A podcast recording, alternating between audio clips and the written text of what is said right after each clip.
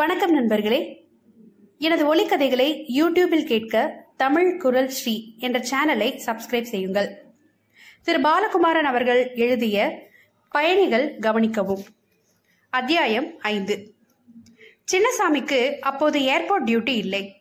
ஏர்போர்ட்டில் அப்போது bomb squad இல்லை. ஆயிரத்தி தொள்ளாயிரத்தி எண்பத்தி நான்காம் வருடம் ஆகஸ்ட் மாதம் இரண்டாம் தேதி இரவு இரண்டு மணி. பிரவுன் சூட்கேஸ் நிறைய வைக்கப்பட்ட ஜெலட்டின் ஸ்டிக் வெடித்து ஏர்போர்ட் சிதறி முப்பத்தி ரெண்டு பேர் செத்த பிறகு எல்லா முன்னெச்சரிக்கைகளும் உண்டாயின. ஜலந்தரிலிருந்து பரங்கிமலை மெட்ராஸ் ரெஜிமெண்ட்டுக்கு வந்த சின்னசாமிக்கு சுபேதார் மேதர் பதவி உயர்வு கொடுத்து ஏர்போர்ட் டெபுடேஷனுக்கு அனுப்பினார்கள். கேப்டன் ராஜா தலைமையில் ஆறு பேர் நியமிக்கப்பட்டார்கள். வெடிகுண்டு கண்டுபிடிக்கும் ரோபோ வாங்கப்பட்டது. ரோபோவை முன்னால் விட்டு தொலைவில் உட்கார்ந்து பார்க்கும் டிவி வாங்கப்பட்டது. செக்யூரிட்டி பலப்பட்டது. வெறும் பாவாடை சட்டை போட்ட காலத்திலிருந்து ஜார்ஜினாவை சின்னசாமிக்கு தெரியும்.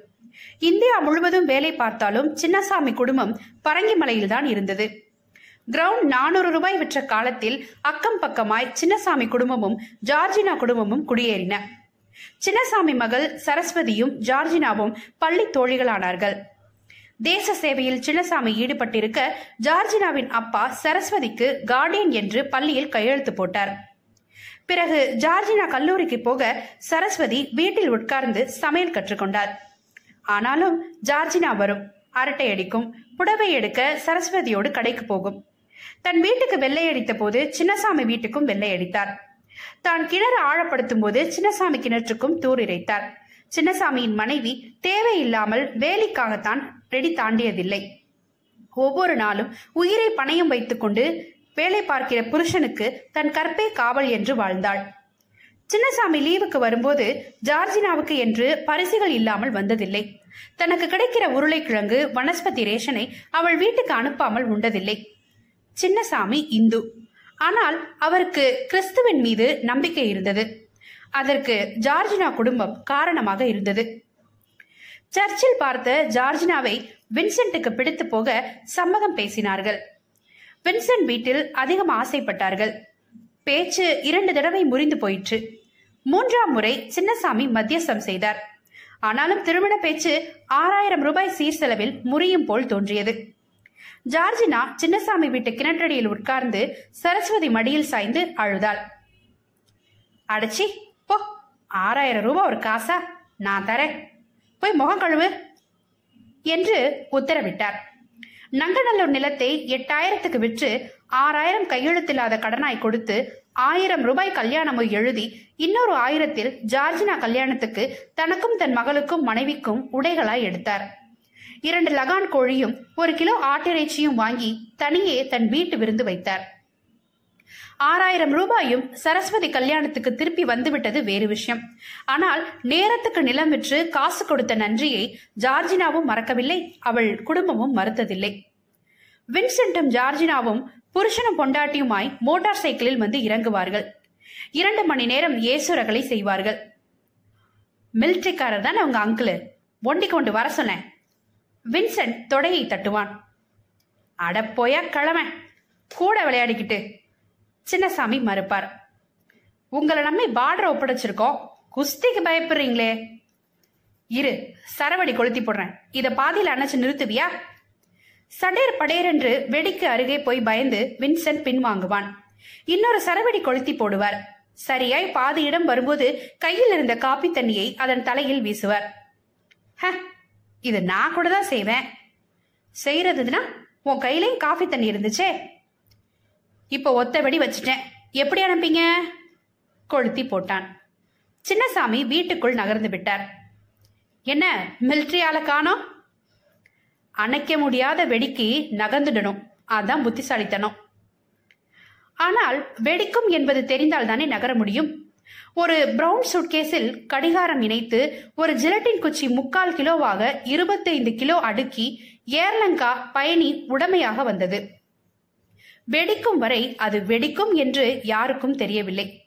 வெடித்த பிறகு வின்சென்ட் என்கிற ஆறடி உயர கருப்பு தோளும் வெள்ளை சிரிப்புமான இளைஞன் இல்லை. ஒரு வலது கால் மட்டும் கூரை கம்பியில் தொங்கிக் கொண்டிருக்க கட்டை விரல் கியூடெக்ஸை வைத்து அது வின்சென்ட் என்று அடையாளம் கண்டார்கள். அதை மட்டும் பெட்டியில் வைத்து மூடி அடக்கம் செய்தார்கள். ஜார்ஜினா? சின்னசாமி மெல்ல தானும் கலைந்து அவள் அமைதியையும் கலைத்தார். சாரி அங்கிள் இன்னைக்கு என்கொயரி மீட்டிங் கேப்டன் ராஜு வரணுமா? லெட்டர் கொடுத்துருக்காங்க. என்ன என்கொயரி காலையில் ஒரு மில்ட்ரி பிளேன் மிஸ் அப்ரோச் ஆயிடுச்சு எல்லாம் கூடி இது மறுபடி நடக்காது. கிழிச்சானுவ. ரன்வே தாண்டக்கூடாதுன்னா தாண்டக்கூடாது. தாண்டுனா சுற்றணும். மில்ட்ரியில் இதான் ரூல் இங்கே அது முடியுமா அங்கிள் முடியாது. மீட்டிங் தான் போட முடியும். பேப்பர் கொண்டார் கேப்டன் ராஜு கொஷின் போயிருக்காரு. அப்போ பாம் ஸ்குவாட்ல யார் வர்றது? நான் வரேன். இங்கே உட்காந்துருக்கிறதுக்கு அங்கே வந்து உட்காந்துருக்கேன் டீ பிஸ்கட் சாப்பிட்டுட்டு பல் குத்தலாம். இது லெட்டர். இங்கே கையெழுத்து போடுங்க. ஜார்ஜினா வேலை பிடிச்சிருக்கா? ஒன்றும் கஷ்டம் இல்லையே? இல்லை அங்கிள் வின்சென்ட்டுக்கு தர மரியாதை எனக்கு தர்றாங்க. விதவையா இருக்கிறதே மரியாதைன்னு நினைச்சிடாத ஜார்ஜினா. புரியல அங்கிள் தொணை தேடிக்க ஜார்ஜினா. எனக்கு ஆறு வயசுல பையன் இருக்கா அங்கிள். அவன்தான் தொணை. அவனுக்கும் சேர்த்து சொல்றேன் தாயே. அவனுக்கு தாத்தா பாட்டி அம்மா மிலிட்ரி அங்கிள் சரஸ்வதி எல்லாரும் தொணை. மறக்காத மீட்டிங்க்கு வாங்க. ஜார்ஜினா அறையை விட்டு வெளியேறி படியிறங்கி போனாள். இன்டர்நேஷனல் ஏர்போர்ட் அத்தாரிட்டியிடம் கையெழுத்து வாங்கினாள். கீழே ஏர்போர்ட் லவுஞ்சுக்கு போனாள். கஸ்டம்ஸ் தாண்டினாள். கன்வேயர் பெல்ட் கடந்தாள். ஒரு நிமிடம் நின்றாள். இதோ இங்கே. இங்கேதான் நடந்தது வின்சென்ட்டோட மரணம். இங்கேதான் நடந்தது. வினு வினு என்று உள்ளுக்குள்ளே விம்மினாள். மெல்ல அருகில் இருக்கும் பிளாஸ்டிக் நாற்காலியில் உட்கார்ந்து கொண்டாள். வினு அன்று சட்டையில் பட்டன் இல்லை என்று திட்டினான். என்னால முடியலப்பா தலை சுத்துது. பேசாத உங்க அப்பா வீட்டுக்கு போறது தானே போன வாரமே சொன்னனே போரு. பின் குத்தி விடட்டா? பின் குத்தி விட்டான். எத்தனை மணிக்கு வருவீங்க? பத்து மணிக்கு முடிஞ்சிடும் சத்யநாராயணன் வந்துட்டா டியூட்டி ஹேண்ட் ஓவர் பண்ணிட்டு வந்துட வேண்டியதான் சொதப்பிட்டா நின்று அவன் வர வரைக்கும் காத்திருக்கணும். வந்துட்டு வரல வந்துருவான். ஏதோ லவ் மேட்டரில் மாட்டிட்டு முழிக்கிறாப்புல போல. சில சமயம் லேட் பண்ணுறான் வந்துருப்பா. ஏன்? உனக்கும் தலை சுத்தல். இடுப்பு நோவு. மூணு மாசத்துக்கு வீடு முழுக்க வாந்தி எடுக்கிற. கொஞ்சம் இருக்குனா ஐயே அப்படின்னு கூவுற. வந்து சும்மா படுத்துக்கப்பா. போரு. நானா? சும்மா படுக்கிறது. பேய் மாதிரி ஆடணும். ஹான்னு தூங்கணும். இடப்பட்டதா ஒன்றுமே கிடையாதா? பொம்பளைக்கு சுகமா இருக்கக்கூடாதா? உங்க கால் பிடிச்சி விடுறது முதுகு சொரிஞ்சு விடுறது மாதிரியா? சொரிஞ்சு விட்ட சுகத்துல நீங்க தூங்கிடுவீங்க. நான் மல்லாக்க படுத்துக்கிட்டு கைக்கு கிடைக்காத பொண்ணுங்களையெல்லாம் நினைச்சு கிட்ட புரளணும் தேவைதானா? அப்படியெல்லாம் பொண்ணுங்க உள்ள இருக்கா? நெஞ்சு கூட்டில் குத்தினாள். புதுசா ஒரு குட்டி டிராபிக்ல சேர்ந்திருக்கு.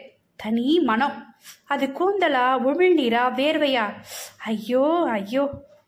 அவன் தொண்டைக்குழியில் விரல் வைத்து அவள் அழுத்த பின்னடைந்து சுவரோடு சுவராகி கைவிரித்து கமறி இன்னும் ஒரு அழுத்து. உசுர் போயிடும். மரியாதையா போய் மரியாதையா வாங்க. அப்ப ராத்திரிக்கு சுடுசோறு போடு. சுடுசோரா அப்படின்னா பழைய சோறுனா உனக்கு உடம்பு தடவி விட்டுட்டு நான் புரண்டு புரண்டு தூங்குறது. சுடுசோறுனா திருப்தியா சாப்பிட்டுட்டு வேர்வை பொங்க சாப்பிட்ட சுகத்திலேயே அங்கேயே தூங்கிடுறது. கஷ்ட காலம். திருத்தவே முடியாது உங்களை. படி இறங்கி மோட்டார் பைக் மிதித்து ஏறி அமர்ந்து சிரித்தபடி கேட்டான். சொல்லு சுடுசோரா இல்ல? கை ஓங்கி அவள் இறங்க வண்டி விருட்டென்று கிளம்பி மறைந்தது. தீனி பண்டாரம். ஜார்ஜினா சிரித்துக்கொண்டே கதவு சாத்தினாள். அவன் தட்டை எடுத்து டேபிளில் வைத்து தனக்கு பரிமாறிக்கொண்டாள் சோற்று சுளையம் தொட சுட்டது. சிரித்தாள். புளிப்பும் காரமுமாய் வேர்த்து வழிய சாப்பிட்டாள். மின்விசிறியை முழுக்க சுழல விட்டு படுத்தாள். மாலையில் கொஞ்சமாய் அவனுக்கு மட்டும் குக்கர் வைத்தாள். கோழி எடுத்து வறுத்தாள். ரசம் சூடு செய்தாள். வீடு சுத்தம் செய்து டிவி பார்த்தாள். டெல்லி நியூஸ் முடிந்ததும் பெட்டியை அணைத்துவிட்டு பைபிள் படிக்கத் தொடங்கினாள். வயிறு புரண்டது. நெஞ்சு குழியில் காரம் ஏறியது. மூச்சு இறைத்தது. இயேசுவே என்று பைபிள் மூடினாள். மறுபடி வயிறு குழைந்து புரண்டது. எழுந்து சுவர் பிடித்து பாத்ரூம் போனாள். டமார் என்று பெரிய இடி முழக்கம் செவிப்பறையை தாக்கிற்று. இயேசுவே என்று கூவினாள். மிலிட்ரி ஆளுங்க ஏதாவது பிராக்டிஸ் பண்றாங்களா? மெயின் ரோட்ல ஏதாவது லாரி மோதின சத்தமா? வாசலில் கூக்குரல் கேட்டது. கதவு திறந்தாள். வானத்தில் பெரிய கரும்புகை தெரிந்தது. பிளேன் ஆக்சிடென்டா ஃபயர் என்ஜின் சத்தம் கேட்டது. சைரன் ஏதோ விட்டு விட்டு ஒலித்தது. குண்டு வெடிச்சிருச்சு. ஏர்போர்ட்ல குண்டு வெடிச்சிருச்சு. யாரோ கத்திக்கொண்டு குவார்டர்ஸ் நோக்கி ஓடி வந்தார்கள். நிறைய பேர் செத்துட்டாங்க என்று குரல் கொடுத்தார்கள். ஜார்ஜினா பயத்தோடு வீடு பூட்டினாள். கும்பலுக்குள் புகுந்து விஷயம் கேட்டாள். ஏர்போர்ட்டிலிருந்து குவாட்ரஸ் ஒரு பர்லாங் இருக்கும். எதிர் வீட்டு ரேடியோ இன்ஜினியர் ஜீப் கிளம்ப தொற்றிக்கொண்டாள் ஏர்போர்ட் சுற்றி ராணுவம் வளைத்துக் கொண்டது.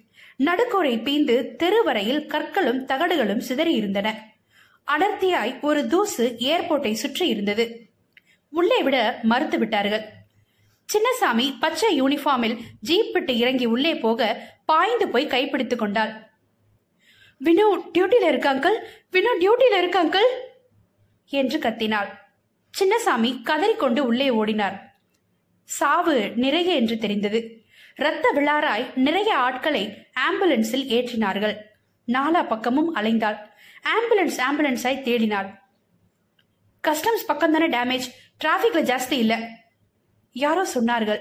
வெளியே வந்த சின்னசாமி அவளை நோக்கி நடந்து வந்து கைகளை பிடித்துக் கொண்டார். அவர் கைகள் நடுங்கின. என்ன அங்கிள் பேசாமல் இருந்தார். என்ன அங்கிள்? இரண்டு கைகளை விரித்து வானம் பார்த்தார். அங்கிள்?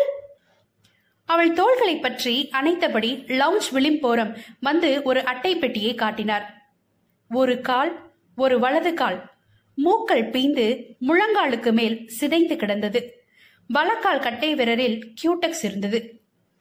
வினு வினு வினுப்பா பாய்ந்து அந்த காலை தொட முயன்றவளை அந்த மிலிட்ரிக்காரன் அந்த குழந்தையை வளர்த்தவன் இறுக்கி நிறுத்தினான். ஏர்போர்ட் அவள் அலறலில் உறைந்து போயிற்று. தரையில் புரண்டு தூசோடு தூசாய் அரற்றியவளை கட்டு கட்டுப்படுத்த முடியாமல் திகைத்தது.